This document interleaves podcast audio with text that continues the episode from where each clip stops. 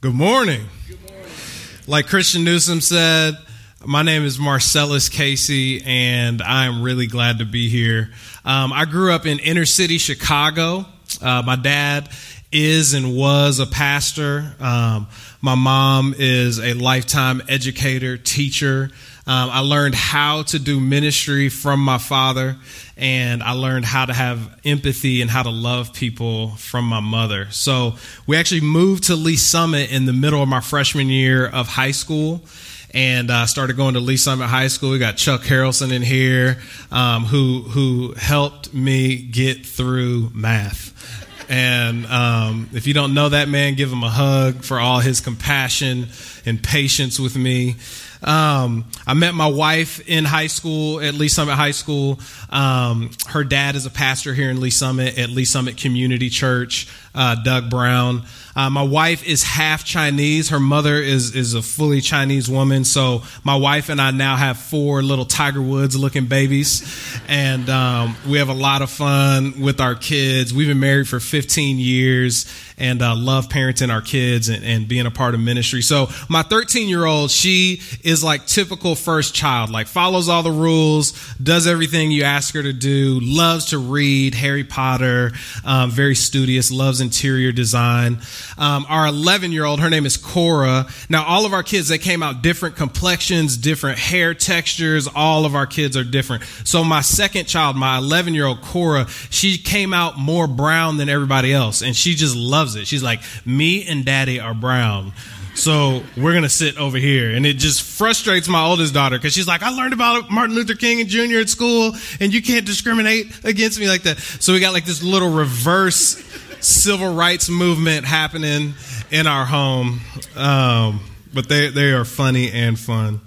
Um, my eight year old, her name is Vivian. She's super competitive. She also has this beautiful little raspy voice where, like, anything that she asks for, like, you just want to give it to her because it's just like, Daddy, Daddy can have a piece of candy. And it's like, oh, there it is. You can have it.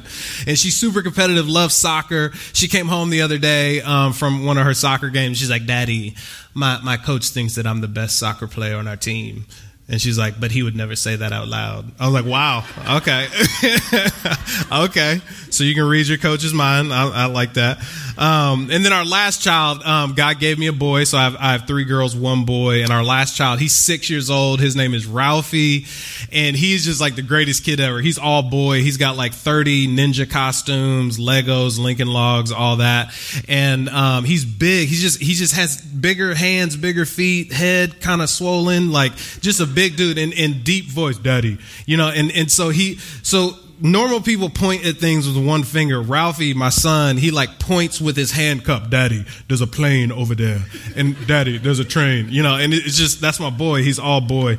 And, uh, one time I was actually speaking at a camp out in LA, um, at UCLA for FCA. That's a lot of acronyms. Um, but we were out there and we were going to the beach in Santa Monica and we're getting all of our stuff together. We had a little Airbnb before the camp started and my son comes up to me and I, I love fanny packs when I travel. So I wear these slick little fanny packs, fits under your shirt. You can slide a little debit card, credit card, a little cash in there. And I love fanny packs. And, and so my son comes up to me while we're getting ready and, and he cups his hand and points at me and he's like, Daddy, when I get older, I will never wear one of those. and it just broke my heart um, because I love those fanny packs. Um, so, so when I was in college, um, I played football at Northwest Missouri State. I played for two years. I was an elite level, top tier walk on um, which means I was just a walk on on the team. Um, but enjoyed being on the team, enjoyed ministering to my teammates and to my coaches. Um, I would just carry my little Bible everywhere and, and just pour my heart out in ministry. So much so that actually the Lord spoke to me and I quit the team three weeks before practice of my junior year and I became our team chaplain. Um, I did that for two years and then actually went on staff with Fellowship for Christian Athletes for six years in Champaign, Illinois. I was the chaplain at University of Illinois for the football and basketball team. My wife and I um, got married right before we moved there. We had two babies in Illinois, and then our last two babies we had in Kansas City. So we moved here in 2011, um, where I was working for FCA as the area director um, for Fellowship of Christian Athletes, and enjoyed doing that for six years. Spent um, my last couple of years as a pastor at Redeemer Fellowship, And then um, the last year, I've actually been the chief operating officer um, for the ministry that Christian was talking about at the Hope Center. So God has done a lot in me and my wife's life and moved us around and shifted us. And we're always just trying to be sensitive to his voice and, and do what he asks us to do. And it's really my honor um, to be with you all. So we're going to pray together, uh, but I'm going to I'm going to take a little risk um, in this prayer because um, I'm going to pray and then and then we'll get into the message. But I've actually been doing this in my messages with the Chiefs this year. So um, if you can imagine um, a room about the size of this middle part. Um, and all the guys come in and football chapels are real quiet okay it's very serious you know the guys are real focused and, and you're you know you're just a few um, hours before the game so what we'll do is i go to their hotel and this year, what we've been doing is I've actually been giving them some time of quiet. So if you can imagine this, like with these football players that are busy and moving around and, and, got a lot going and memorizing plays and doing a lot of different things, to get some time of quiet. And I, I, I believe that God put this on my heart just as you all think about, man, the political season we're in, as you think about Thanksgiving plans trying to come together, maybe some of them being canceled. As you think about our obsession with social media and all the different ways that we are distracted and have so many things coming across our face and coming across our minds. I want, I, I want to do like I've been doing with the Chiefs, to just hand some time back to you. So I'm going to pray, and then for about 30 seconds after I pray, if you just keep your eyes closed and just be quiet. And while you're doing that, I'm going to be praying for you silently, and then we'll dive into our message. Okay, so let's pray. Um, God, thank you so much for your love. And God, I thank you that your love actually never changes. God, there's nothing that we can do to earn your love. There's nothing that we can do to lose your love. And so I pray that we would surrender to your love more deeply as we hear your word. God, help us to trust you more because we encounter you in this time. God, don't let us walk out of the doors of this church unchanged. So, where there's hard hearts, God, I pray that you would soften them. God, where there's people that, that, that are so hurt, God, I pray that you would deliver true and real comfort and healing in this room. So, God, bless us now, even as we spend a moment just being quiet before you as your children.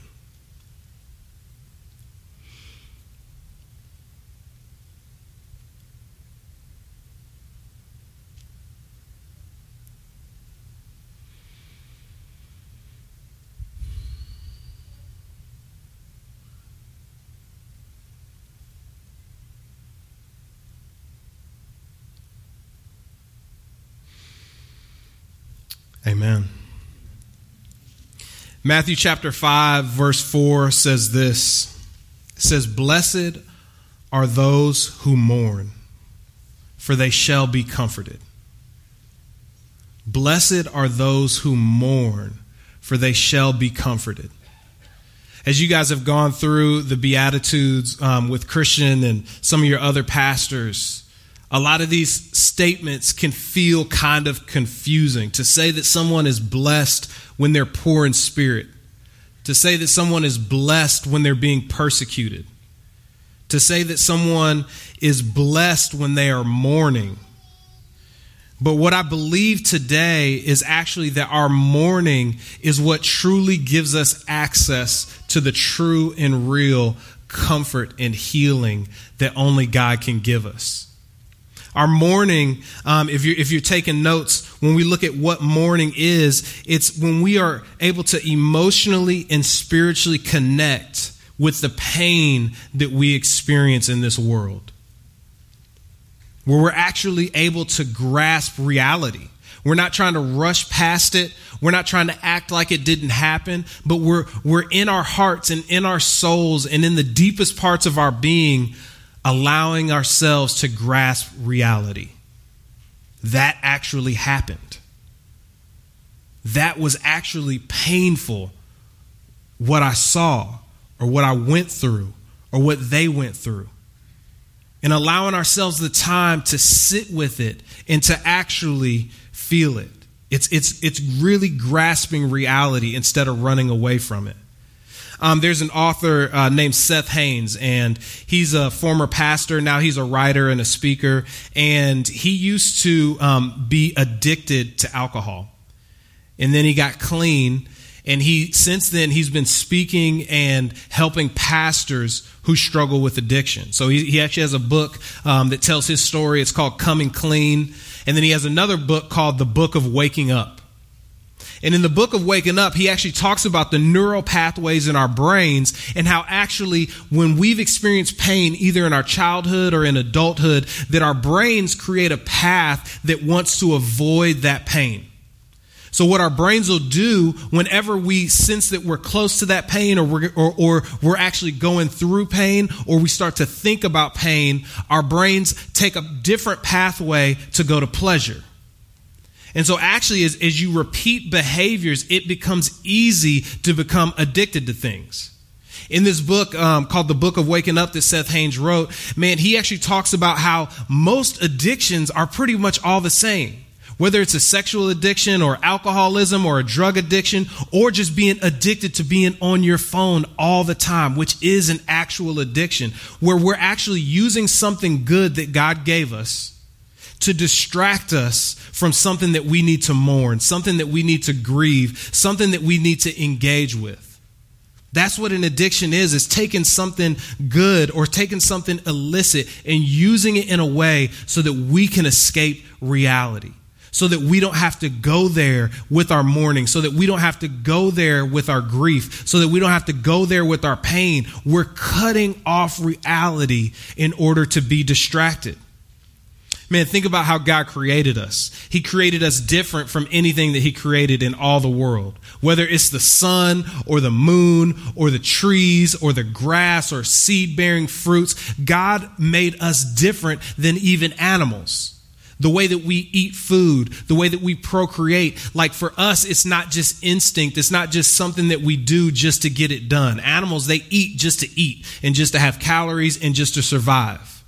For us, a meal is meaningful and beautiful. It's why we do obsess about our Thanksgiving plans because, man, Thanksgiving elicits memories of fellowship and communion and friendship and family and looking people in the eyes when we eat food. It's not like the animals. God gave us a soul. He made us in his likeness and image. So God gave us feelings.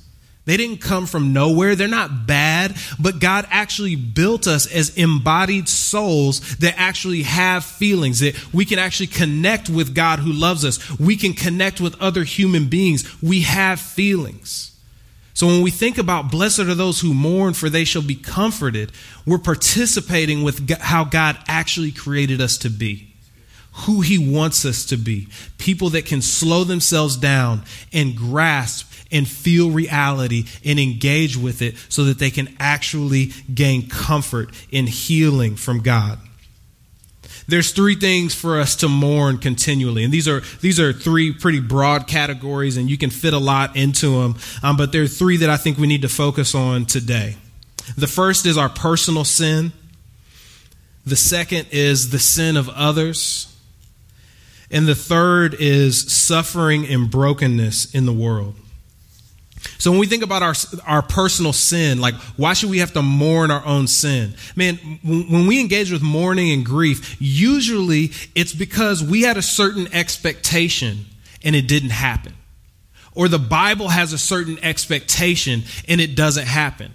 You might have an expectation of yourself and then you look in the mirror and you're reminded of places where you have not met that expectation, whether it's a personal um, goal or value that you have, or something biblical that God has asked us to do, and you find yourself falling short of it. That could be in your marriage, that could be in your friendships. That could be in your job. Maybe you've lied. Maybe, maybe you've cheated. Maybe you've cut corners. Maybe you've been um, angry with someone and you cut them with your words and you look into the mirror and you see a big gap between who God made you to be and who you actually are. And now, what is the response? The response is to mourn our sin. Not just move past it quickly, but to actually feel it and actually confess it and actually repent in 1 Corinthians chapter 5, and we're actually going through the book of 1 Corinthians um, with the Chiefs this year. Um, but in chapter 5, man, Paul is talking to this church about a person who is sinning and and and they are outwardly they're saying hey i'm a christian i'm a believer but they are flaunting their sin in front of the church and the rest of the church is okay with it. So he's saying look at this personal sin of this one person and the rest of you as a church because nobody cares that it's actually happening. So in, in chapter 5 verse 2 he says you're arrogant he says ought, not ought you not rather to mourn He's like, shouldn't y'all be upset about this? Like, am I the only one seeing this? You should be mourning. Your heart should be broken. You guys have all been there before when somebody apologizes to you, but you're like, man, do they really feel it? Do they really mean it? Are they really emotionally and spiritually connected with, their, with what they're saying, or are they just saying this to me just to just to move past this and just to get this over with really quickly? The second thing that we see are, are the sin of others. Man, when we come around somebody else and their sin, maybe it doesn't even hurt us, but we just see it happening. In 2 Corinthians chapter 12 verse 21, Paul says to the church, he says, "I fear that when I come again, my God may humble me before you, and I may have to mourn over many of those who sinned earlier and have not repented of the impurity, the sexual immorality, and the sensuality that they have practiced." And what he's saying is like, he, he, he doesn't say in here, hey, when I come to you, I'm, I'm going to have to put you in your place. I'm to have to, I'm to have to tell you about it. I'm to have to correct everybody and I have to fix you. He says, no, what might have to happen is I might have to come in front of you and fall apart and grieve and mourn because I see what you're wrestling with to mourn and to grieve other people's sin when you see somebody's marriage struggling, when your in laws have hurt your other in laws, when you see somebody's child falling apart and falling into sin and it breaks your heart. Man, it's easy for us to run to social media. It's easy for us to judge other people or, or, come up with an opinion of why it's happening. And we become all of a sudden Dr. Phil and, oh, I think this is what happened and what went wrong and you've diagnosed it and that's it.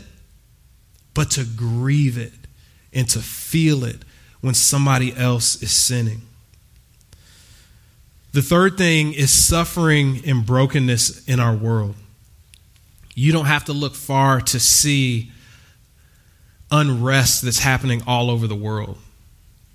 You don't have to look far to see it in your city, in your neighborhood, in your subdivision, on your block. You don't have to look far, but look at the news and see where we are politically, to see where we are racially, to see how divided our country is right now. We can see the suffering and the brokenness, but do we connect with it? These are God's words um, through the through the prophet Isaiah.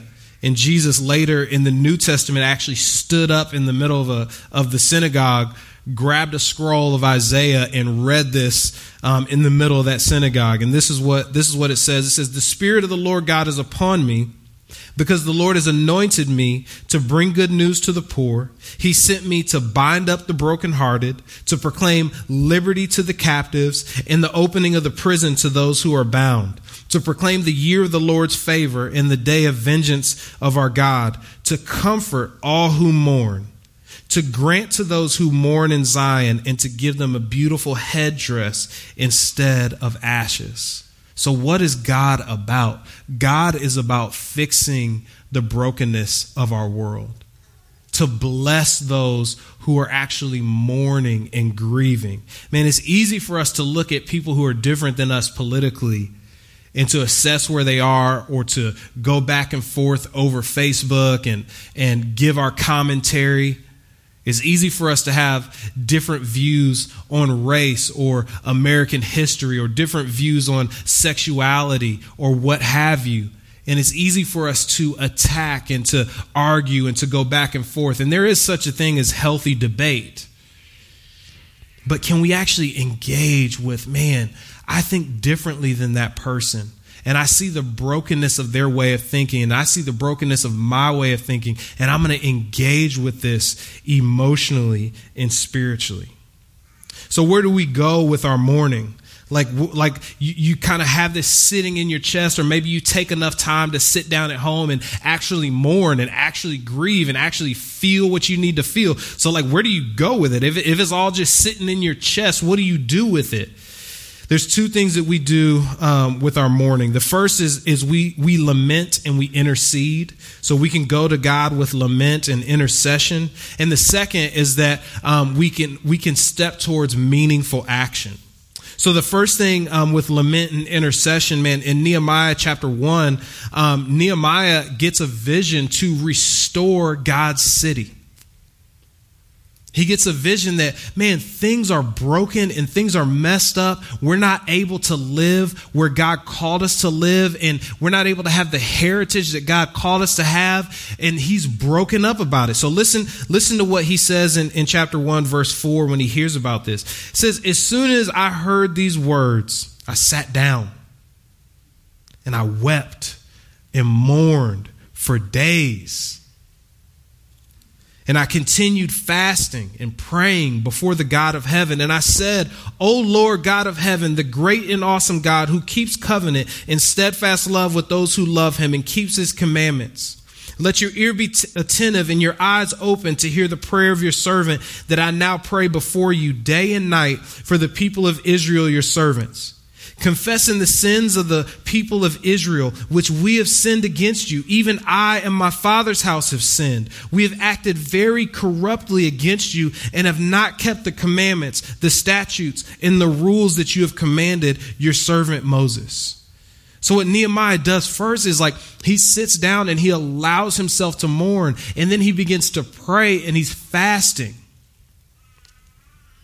And then he starts confessing sin and saying, God, this is where I've messed up personally. This is where generations before me have messed up.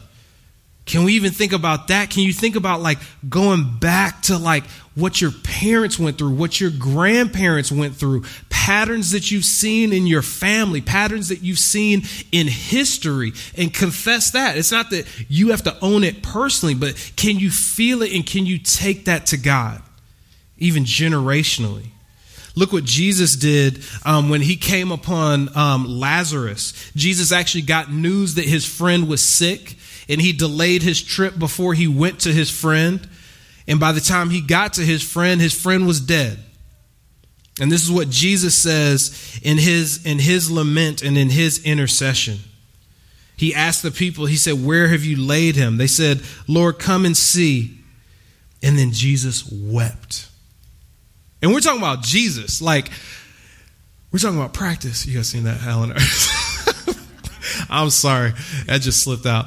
Man, we're talking about Jesus, the one who holds all power in his hands, who can change anything, who can make anything new, who can raise the dead. He went there emotionally. His friend was dead. People are grieving, people are weeping. And he says, and in the text says that he wept. It goes on to say that they took away the stone and Jesus lifted up his eyes and he said, Father, I thank you that you've heard me. I know that you always hear me, but I said this on the account of the people standing around that they may believe that you sent me. Like he's praying, he's communing with the Father in the midst of his grief. So we take our grief um, to lament and intercession. And the second thing that we do with our grief and with our mourning is that we take meaningful action. Like God doesn't just call us to only pray. God doesn't call us to only fast, although, like every Christian, not just your pastors, should fast. That's a discipline that all of us should engage with to give up food, to give up comfort, to give up um, normal pleasures. Th- those are important things, but God also calls us to meaningful action. In Nehemiah chapter 2, Nehemiah says this. He says, "And I said to the king, he, he was speaking to the to the king um, of where where the Jewish people were in captivity. And so he actually goes to his boss and asks for resources to go fix the problem that he just prayed about. So he says to the king, he says, If it pleases the king, and if your servant has found favor in your sight, that you may send me to Judah, to the city of my father's graves, that I may rebuild it. He took ownership of what he was mourning. He grabbed it and went after it with meaningful action. He, he felt a call. He felt a passion to move towards the brokenness and to go rebuild what was broken. And Jesus, as, as John chapter 11 continues from where we just read, he didn't just weep that Lazarus was dead. He didn't just grieve it. We don't, we don't serve a weak God. We don't serve a God that we pray to and he listens to us but can't do anything about it. We serve a God that is alive and makes people alive. And this is what the text says. It says, when he had said these things, he cried out in a loud, in a loud voice, Lazarus, come out. He changed it. He made a dead man come alive. And when we're able to actually mourn and connect with things that we need to grieve, there is power. Power for your own personal healing, for the healing of our country, for the healing of your family, for the healing of your city, for the healing of this world. The last thing that I'll leave you with is that, man, coming to God's comfort and coming to his healing is always better than distraction because comfort actually allows for intimacy, it allows for closeness. We can come close to God because we're connecting with our grief. We're connecting with our mourning. We're connecting with our sin, other people's sin, and the brokenness of the world. And we're, we're laying bare our hearts to our God that loves us. And it actually draws us closer with God. If we don't do that, we're just saying, God, I don't need you. I'll just, I'll, I'll, you know, I'll work a little harder. I'll distract myself a little more. I'll become a little more successful. I'll make myself look a little more pretty. I'll preach better. I'll do this better. I'll do that better.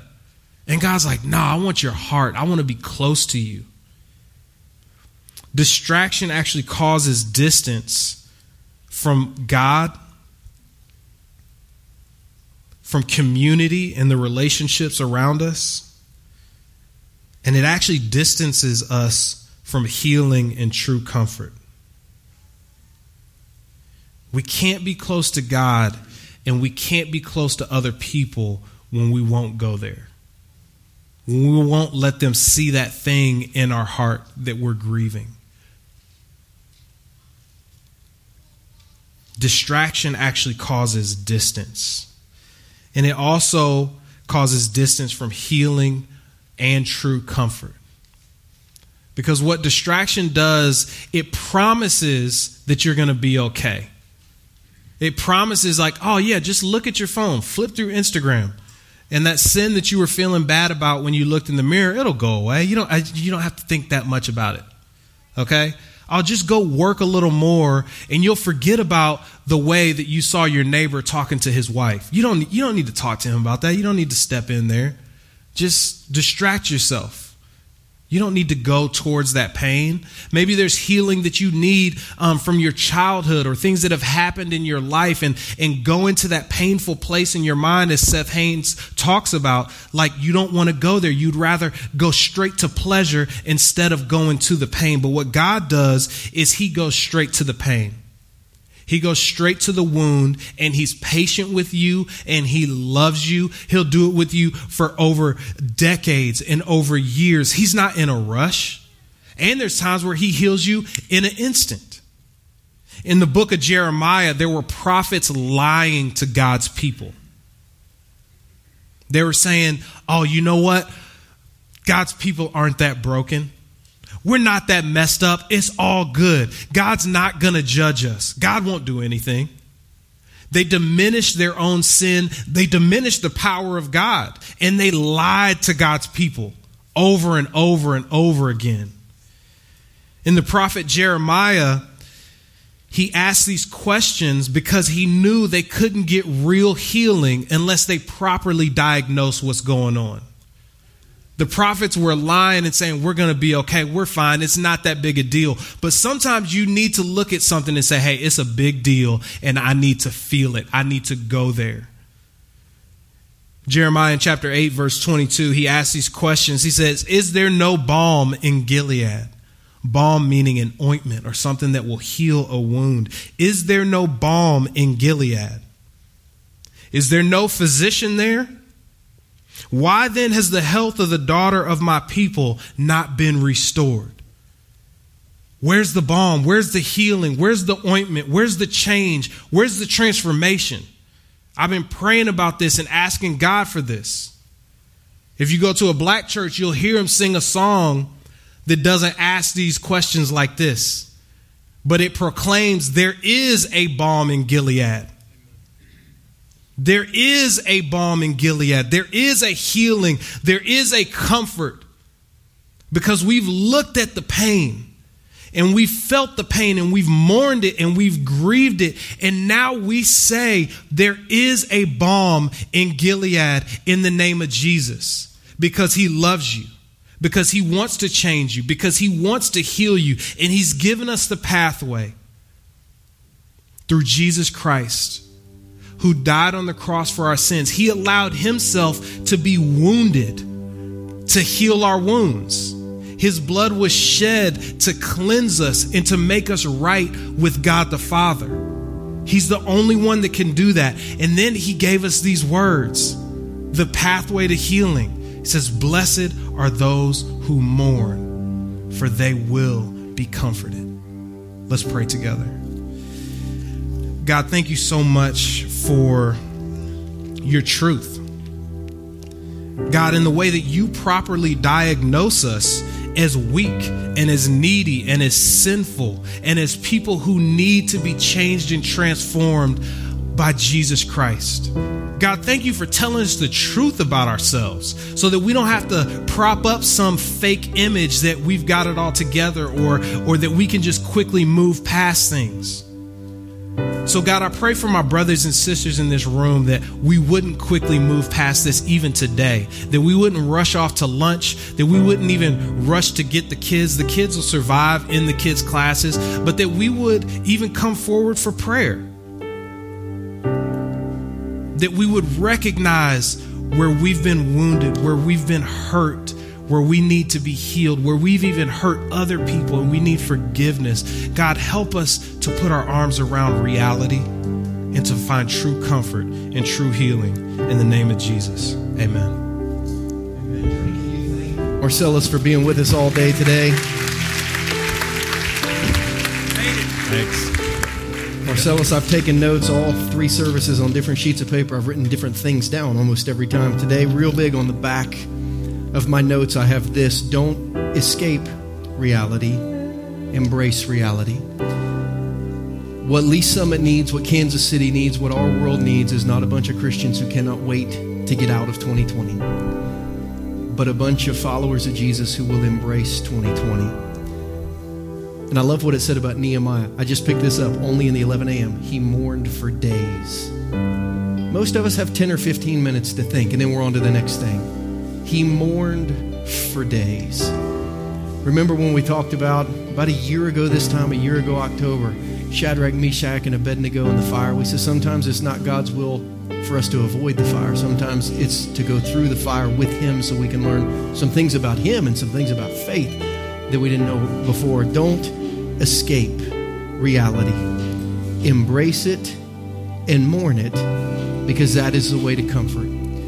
So you say, Christian, I cannot embrace any more pain this year.